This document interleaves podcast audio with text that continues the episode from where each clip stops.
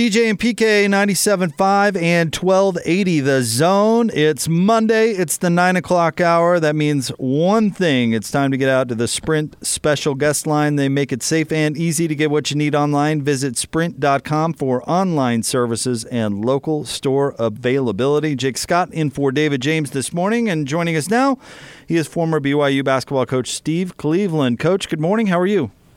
Good morning. I'm doing well. Thanks.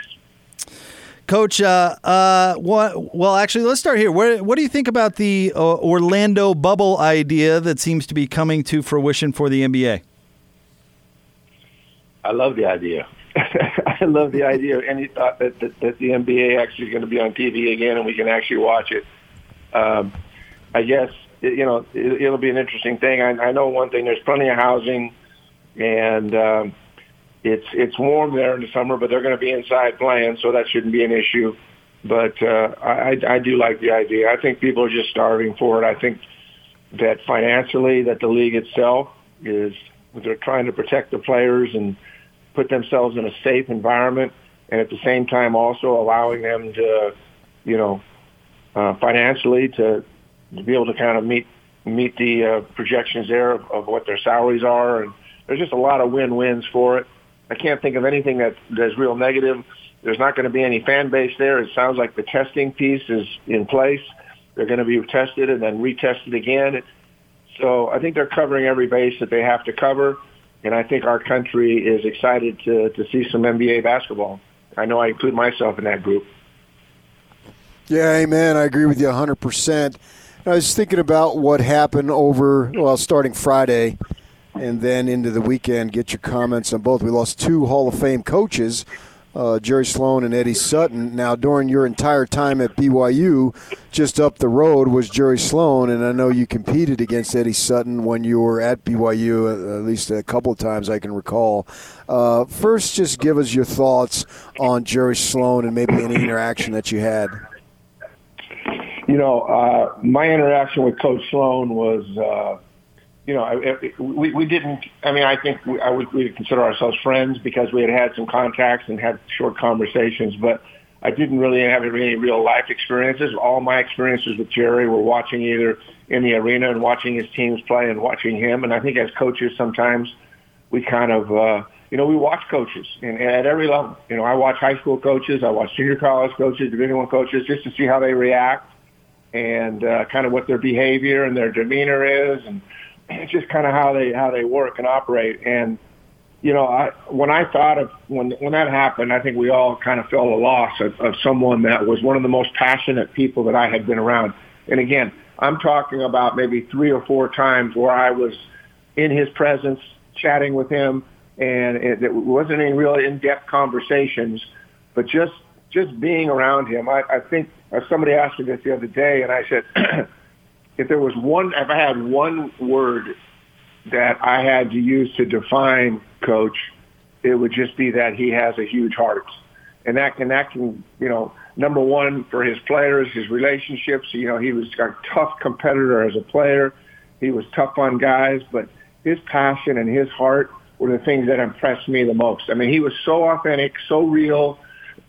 he would share what he feels where a lot of guys won't do that. And, you know, I'm, sure people look at him today and he was a little bit old school. We need way more old school. Uh, I think that uh, it was such a refreshing thing. And he always made me feel important. I mean, in, in, in, in settings, he, you know, it was always about, you know, coach, how are you doing? What's going on? It was always about someone else and not about him. It was never been about him. And, uh, and you know, some things I've learned about coach too, just getting and watching, reading social media and reading different articles. And I didn't realize he was the first banner that went up with the Chicago Bulls. And yes. uh, what a what a great career he had there. I wasn't aware of that.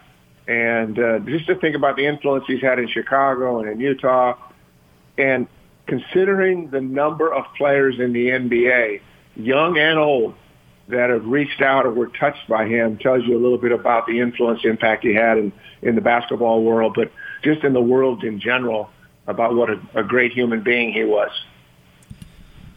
Coach Steve Cleveland with us here on 97.5 and 1280 The Zone. Uh, you mentioned observing what uh, Jerry Sloan coach and what type of coach he was. Why do you think his philosophies and system fit so well with his players, specifically John and Karl?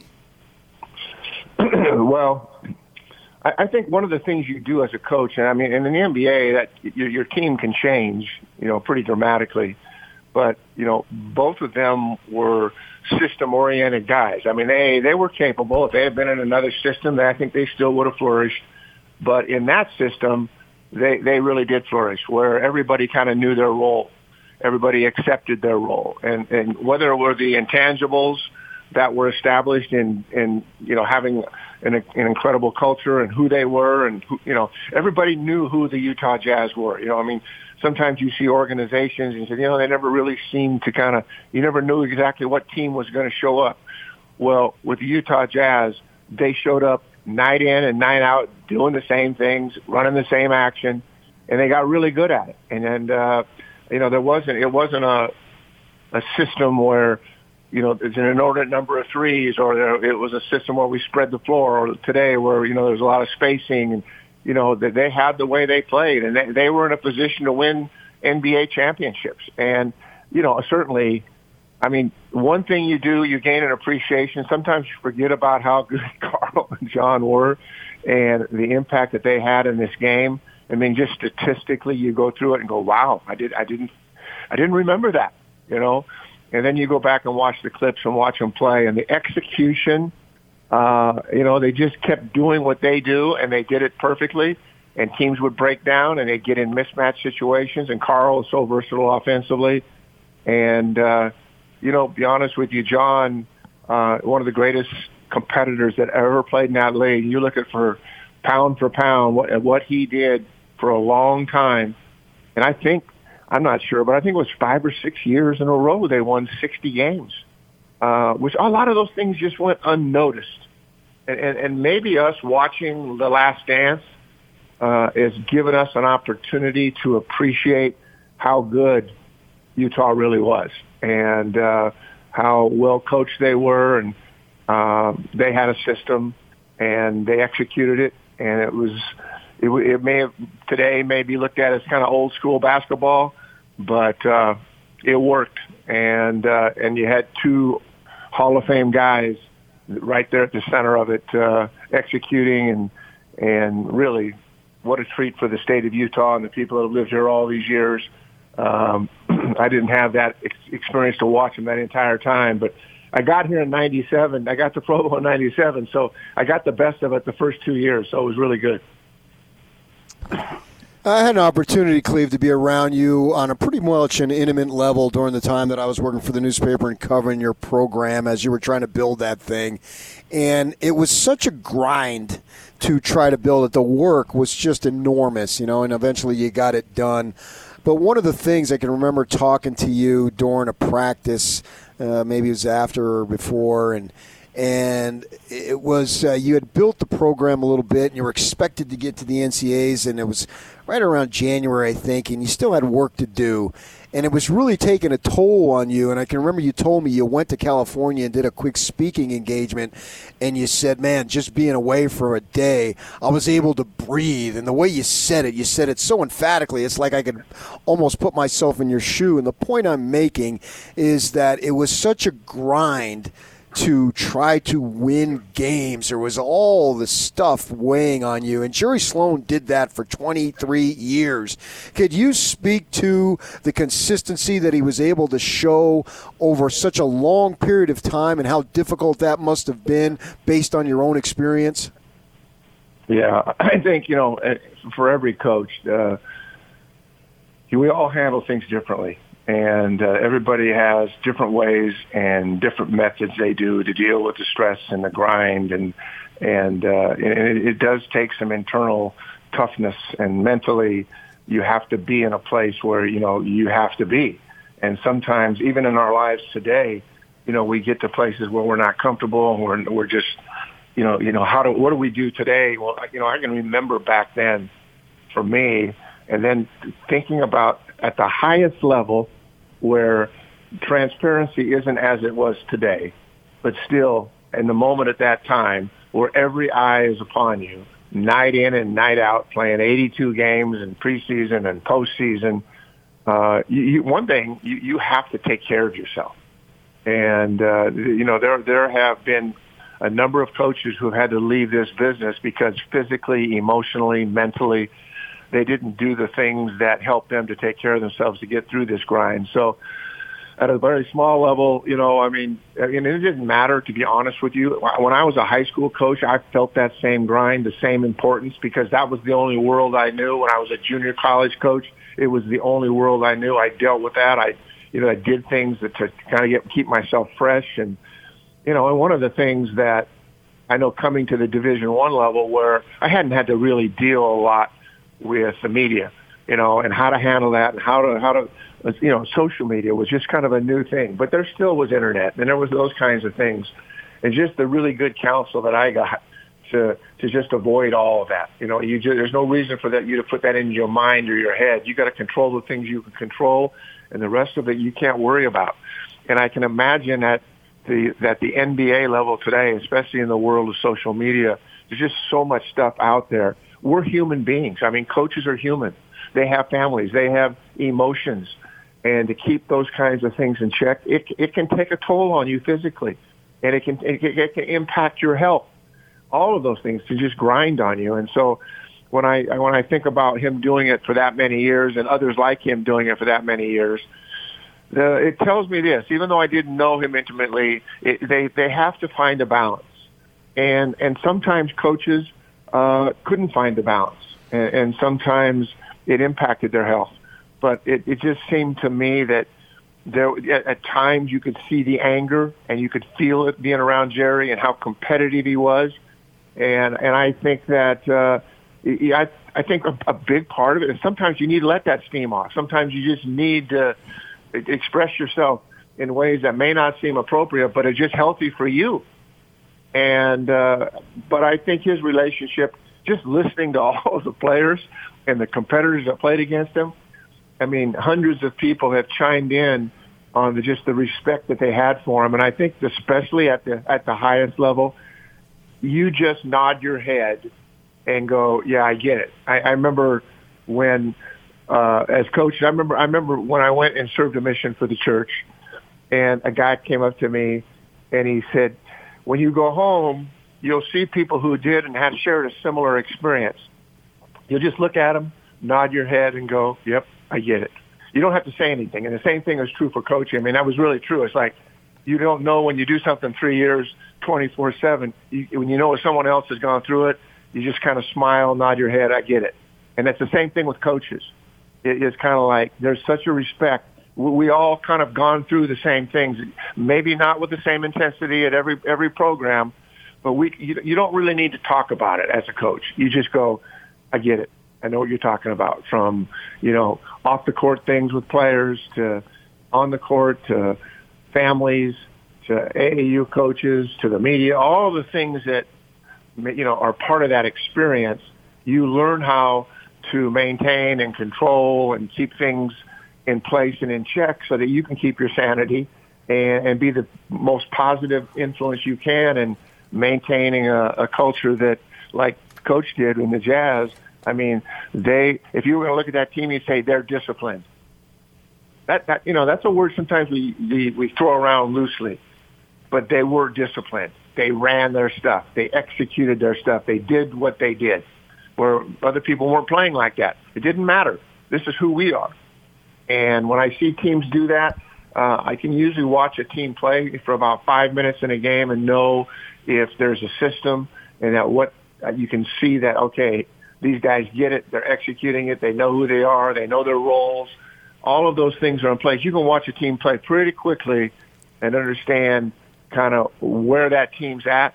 Uh, you know what what their mantra is and the chemistry of that team and the execution. All of those things are reflection on coaches.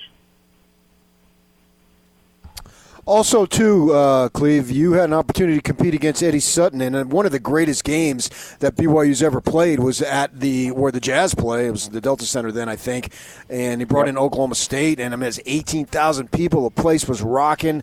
He passes. He's also going all into the Hall of Fame. How about some interaction with him? You know what? I, I, I did have a few opportunities to, to talk to Coach, and, and, and that on that particular experience as well. And again uh, much like you know the Jerry situation. These are guys that have seen it all and done it all, and uh, you know it, was fun to, to just just to interact a little bit, and then and then to see these coaches in the summer, and that was a big win for us. And that's kind of when I think it's when we started this uh, just having a you know an independent game at at, at the arena and. Uh, it, it, it was it was a game that came right down to the wire and, and got us into the NCAA tournament. They ended up being a Final Four team, and uh, so I, I do remember, and I do remember how gracious Coach was with me, and uh, how kind he was. Um, we had actually had a former player, Daniel Bobik, who was playing for him, and, and I love Daniel, and uh, and he he ended up transferring, and he ended up ended up there playing with him, and so uh, you know, Coach Coach was so good. You know, one of, you know, it's like the, the you know the elephant in the room. You know, it was one of those things. You know, it said, listen you know, he talked. We talked a little bit about Daniel, and it's hard when kids transfer and whatever the circumstances were. He just made you feel completely at ease, and uh, and and I, you know, we I've talked about that. I, I you know, I've I've had some experiences with some of his coaches over the years when I was a younger coach, and in almost every situation and circumstance, they they would genuinely ask you, "How you doing? What's what's the hardest thing going for you? How, what can I help you with?" You know, when they didn't have to do that. Not everybody did that, but the Hall of Fame guys always did that. You know, and I remember being on planes and, and sitting near coaches, and you know, they were just so genuine and authentic. And Eddie was the same thing. And Eddie, you know, his life wasn't perfect. He, it wasn't easy for him, but he again just resilient, just resilient. And when you start li- listening to the players, and that that's that's the, the whole test here. You know, I mean, I, I'm I on social media and I follow different people, and it, it just makes your heart feel good when you listen to the players talk about how much love and respect they had for coach. And doesn't you know, coaches aren't perfect. We make mistakes. We do things that we probably wish we hadn't sometimes, but at the end of the day, you got to look at the whole body of work. Nobody's perfect.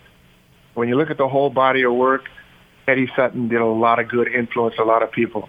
Coach influenced a lot of people, and you know, as a player in Chicago and as a coach for many years. So uh, we have to be careful about putting people on pedestals and thinking that they're perfect and this and that. I think realistically, we need to look at people at who they are and their whole body of work, not on maybe one or two mistakes they made. And these are two men that did way, way, way, way more good than maybe a couple little mistakes here and there that they made. And they both influenced me, impacted my life, as as many have. And uh, and that's one of the special things about coaching is those relationships with coaches in the summer to sit and talk to those Hall of Fame guys and get their perspective on things. Coach, thank you very much as always. Always a highlight of the week. Hey, thanks, guys. Have a good one. Bye. Bye. That's Coach Steve Cleveland with us here on 97.5 and 1280 The Zone. Joins DJ and PK every single Monday in the 9 o'clock hour. Uh, coming up next, we will get to the uh, Slacker headlines, so stay tuned for that. Want to remind you about our friends at Action Plumbing, Heating, and Electrical. Spring into action now. Mention this ad and receive $33 off any service. Call Action today, 801 833 3333. That's 801 833 3333 at Action Plumbing. More next, DJ and PK 97.5 and 1280 The Zone. Take the zone with you wherever you go. Let's go. Download the all new Zone Sports Network app on your phone and get live streaming of the zone as well as podcast editions of every show. From Salt Lake to Shanghai, Provo to Portugal, or Ogden to Oslo, wherever you go, we'll tag along. Let's go. Download the new Zone app by searching Zone Sports Network wherever you shop for apps. It's the Zone Sports Network app from 97.5 1280 The Zone and the Zone Sports Network. DJ and PK, Jake Scott in for David James, 97.5 and 1280 The Zone. Time for your Slacker Radio headlines brought to you by Larry H. Miller Chrysler Jeep Dodge Ram in Sandy, 10905 South Auto Mall Drive. You can also find your deals online, lhmdeals.com. Uh, one thing we talked about in the 7 o'clock hour, PK, was the return of the NBA, the, the idea of having a bubble situation in, uh, in Orlando, down there at Disney World, and uh, what form that that would take and and the players' thoughts on it. Damian Lillard, and this just came out about a half hour ago, uh, has some thoughts, PK, and I'm, I'm curious to get your reaction because I bet more players feel this way. But I'll just read right from the Yahoo uh, report. Uh, that's uh, here's Damian. He says this quote: If we come back and they're like, we're adding a few games just to finish the regular season, and they're throwing us out there for meaningless games, and we don't have a true opportunity to get into the playoffs, I'm going to be with my team because I'm part of the team, but I'm not going to be participating. I'm telling you that. I'm telling you that right now, and you can put that bleep in there. Lillard told Yahoo Sports. So he's not real wild about the idea of coming back just to get to that 70 game mark. Now, what's the point of having leverage if you don't use it? I mean, if Damian Lillard was a guy who was struggling to make the roster, he wouldn't be saying that. Right, exactly. But he's a star, so he's got uh, leverage and he's using it. So he's got power. So it's easy for him to say that because he's going to be in the league no matter what. So he's his stature as a player can allow him to say that. And I don't want to crack too much, but these guys make so much money that he doesn't have to go to work. He's already got the money. He's set. He's set financially. He never has to work another day in his life. Yeah, so it's that turns me off. And I know Lillard around here went to Weber, and we're supposed to just heap praise on him because that's what you know, TV people. That's what they do to be popular. We love these guys; they're the greatest. But I'm turned off by that statement. I am yeah? too. I Get to too. 70 games so you make the money. That's why you're having the freaking sport in the first place is to make money. Right. And and think about others too, not just uh, like you say, PK, uh, you know, down the totem pole as far as NBA players go, but think of the amount of people who make their living associated with the NBA. We talked about this in the seven o'clock hour. They need to protect every penny they can because there's so much at stake. And Damian Lillard is at the top, and you're right, he's got so much money, it, he can easily say that. But what about everybody else? I mean, the the health, overall health of the NBA impacts so many people that I this rubs me the wrong way too because you know be a team player man. Do it if if you don't do it for you know the you know everyday worker or somebody out there selling sponsorships for these teams do it for uh, do it for your union do it for guys that uh, that um, uh, whose salaries are going to be at stake uh, in future years because it's not just now. What do they do with the salary cap? Because that's based on overall revenue, and if you've lost a significant amount of revenue, well, that's going to be made up through player sacrifice at some point or another, and that might not affect you, Damian Lillard, but it's certainly going to affect many, many players other than you. So get on board, bruh. Uh, yeah, if he doesn't want to be on board, I can live with it. But that's his choice. But he's not making that choice if he's just uh, the third, Right. the fourth or fifth guard off the bench. I mean, we see this all the time of these guys. I bring up the analogy many times over. Rodman wasn't wearing wedding dresses when he was trying to make the team. Uh, you know, after you make the team, and you then you come own right. He was a star, not an overall star, but as far as the defender and a rebounder, you know, teams wanted him obviously, and so he had some leverage and he used it, and and good for him. So I, I, I think, you know, we're, we're, there's so much removed from reality with these guys because they don't have the financial worries. They're not taking pay cuts, Yeah. or worse, they're not losing their jobs, and they have this incredible amount of money. And you know, money isn't everything, but it, it's about 95% of everything. Well, let me let me clear this up because I think you make. If Damian Lillard didn't want to play because he he didn't feel like he had an environment that was safe from the coronavirus, all right. Uh, you know, let's let's have a conversation because those are conversations that, that need to be had. But if you can't play seven basketball games for the greater good of the sport, come on now, that's something else, right? So if Damian Yeah. Lillard doesn't want to expose himself to the coronavirus, then all right, let's have a conversation. And are those safety standards being met? And can they be met to his satisfaction? I'm more than willing to listen to that. Joe Ingles, uh, right here on this show, is, has uh, shown some hesitancy. You guys asked him, I think David asked him if he was back to working out, and he flatly said no. He's got other things that he's worried about. So if you're worried about exposure to coronavirus, that's one thing. We need to, you know, that's a conversation that needs to be had. People need to be comfortable to to do their jobs. But if you can't play an extra eight games for the greater good of the sport, I, again, I, I guess I'm repeating myself here, but that that that doesn't ring true to me. That doesn't make a whole lot of sense to me. No, I understand your sentiment. You know, that's what I thought about the baseball deal because I think we're going to find this week or very soon, if not this week, then certainly next week. You know, is it a possibility or are they going to squash the whole season? And if you have safety issues, you know, I'm a little more liberal on that stuff. I'm trying to I'm trying to adhere to the guidelines, certainly the social distancing, but at the same time, I'm not sitting in my basement underneath my bed all day long. Nobody that's, ever accused you of being ha- liberal before, PK. This is weird. Uh, that's that's bizarre. People assign you political beliefs, and they just. I know I do. I've always, and I've always objected to that because I don't have any political beliefs. I don't. I don't. Just not into that. I'm That's joking, but I get your point. Yeah, yeah, I get your point. Uh, but I'm a little more liberal about going out, and I'm not as worried about it. And uh, my survival rate would be great if I got it, but that doesn't mean I'm flippant about it. But nevertheless, if you're more conservative and not in your political beliefs, but conservative, I use in terms of being more cautious is probably a better word with this stuff. So be it.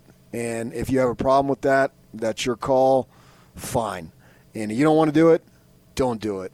But just to come out and say I'm not going to be a part of it, and you're you're you're out of touch, man. Yeah, I think just, so too. You don't have to worry about the money, so you can say whatever you want. Your skill level, you know, you're going to be in the league next year, and, and I, I, think that's a sour note. When Lillard has every right to say it, I'll fight for his right to say it, but I just disagree. Yeah, you you uh, have been one of the only ones to point out the irony or the, uh, you know, when Gregg Popovich or Popovich, as you've said, or Steve Kerr or LeBron James for that matter, make political comments. And, and it's they're right as an American, don't get me wrong, but they're doing that because they can. I mean, if you yeah. is, is Jim Boylan out there making political statements and, and making waves, you know, uh, no right? Is uh, is George Niang, who's trying to carve out a, a, spot in the league for him. You know, I'm sure he's passionate about some political cause or another, but I I wouldn't know what it is, and you don't either. So I I I, I agree with your point that Damian Lillard is doing this because he can. Right. Yeah, I think you're on the money, and and I don't. I mean. That's not. I, that's his perspective, sure, but it, it does lack empathy, right? Uh, in my mind, I would have to sit down and have a conversation with him, which is not going to happen, or I would need to have more of a uh, knowledge of what his greater point is. I don't want to just take a snippet and just run with it and act like, oh my gosh, Lillard, he just needs to be uh, crucified for saying this because uh, I would need to hear more of what he's trying to say rather than just uh, this as it, and that's the full context. I don't know if it's the full context. I would like some follow up questions. Uh, I, I don't. If somebody has a thought out opinion, I don't like extremes. I'm not a big extreme guy. I'm more moderate. Uh, so I don't like, oh, if so and so gets elected, I'm leaving the country because they never leave the country. Interestingly, they always want to go to Canada. They never say Mexico. Um, but I would want to have an opportunity to think through what that person is saying. As, as long as they're not flying off the handle and being outrageous, uh, then to me, you know, if you're an extremist, I'm probably not going to be interested in what you have to say. But if you bring an opinion that is worthy of discussion, I have no problem with that, and I would prefer to discuss that. So I would like to have more opportunity to see what he's saying. On the surface, I don't like it, but if I listen to him some more, maybe there might be some underlying thoughts there that would cause me to think that would say, yeah, it's okay. On the surface, it seems easy for him to say because he's going to get his money. Well, yeah, so the owners and the league and everybody involved and the TV people and the sponsors and all all the folks that are involved, they deserve their opportunity to get theirs too.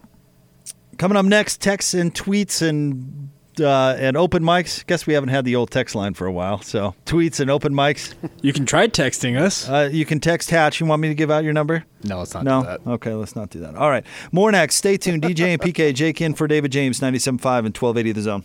And it's all over almost here. Don't go nowhere. Name's Michael Schmore, and I've had the voice of Jerry Sloan in the back of my head during times of adversity on days where I didn't feel like getting up for work, telling me to keep moving. And I just wanted to thank you for being such a good example of the importance of hard work in this life. God bless. Feedback of the day brought to you by Audi Salt Lake City, where you can pick up a new Audi Q5 SUV for only 359 a month. Visit Audi Salt Lake City at 999 South State Street or AudiSaltLakeCity.com. Feedback of the day. We were just talking about Damian Lillard's comments. Our friend Justin tweets in. PK says, Didn't Lillard add that it's because he wants a shot at the playoffs? If they give eight games, he's saying they don't get a fair shot to get that eight spot. Uh, he did mention that in context of the of the interview, but that doesn't matter. I mean, it doesn't matter to me. I mean, he's saying I got to have something to play for. And it's like, why? You play in the preseason. You got something to play for to get to 70. That's it. Yeah, that's what I'm saying. I would have to uh, elaborate a little bit more to, to see exactly what he's getting at. Uh, I appreciate that. Uh, what do they call it? The the uh, on the uh, app that comment about the Jerry Sloan thing about getting up to work and having that opportunity to know that you need to go to work. And I mean, and and I see a lot of my father and Jerry Sloan. Jerry Sloan obviously had a much higher profile. Nobody wrote, wrote any tributes uh, for my father outside of myself uh, when he passed. But you know, he worked two jobs, literally two jobs my whole life to try to put some uh, food on our table, as they say, and, and you know the necessities of life. Uh, and that that's who Jerry was, and that's who my uh, my father was. But, but you two do realize today's Tuesday, not Monday, right? Yeah, Hatch. It's Tuesday. That's on me. I didn't notice that either until we I just said that. said That's that. on me. It feels like a Monday, but you're right. It is. Well, it you is in fact said Tuesday. Jake. You said, or Jake Scott, since I'm dealing with two Jakes. Once I call one, I call Yock. You said every Monday, and here it is Monday. We're glad to have Steve. Cleveland. Oh, yeah, I did it's say that. Tuesday.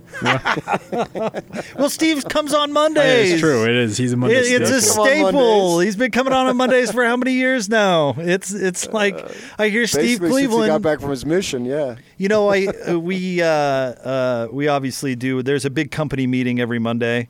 Uh, it's uh, uh, called the huddle. Is they have the, the name of the meeting or whatever, and it's at nine thirty every Monday. And I know we're not driving in now, and they have it online now. But that's that's where I Steve Cleveland is what I listen to when I'm driving down to this company meeting. It's just locked in my brain. And you know what's funny?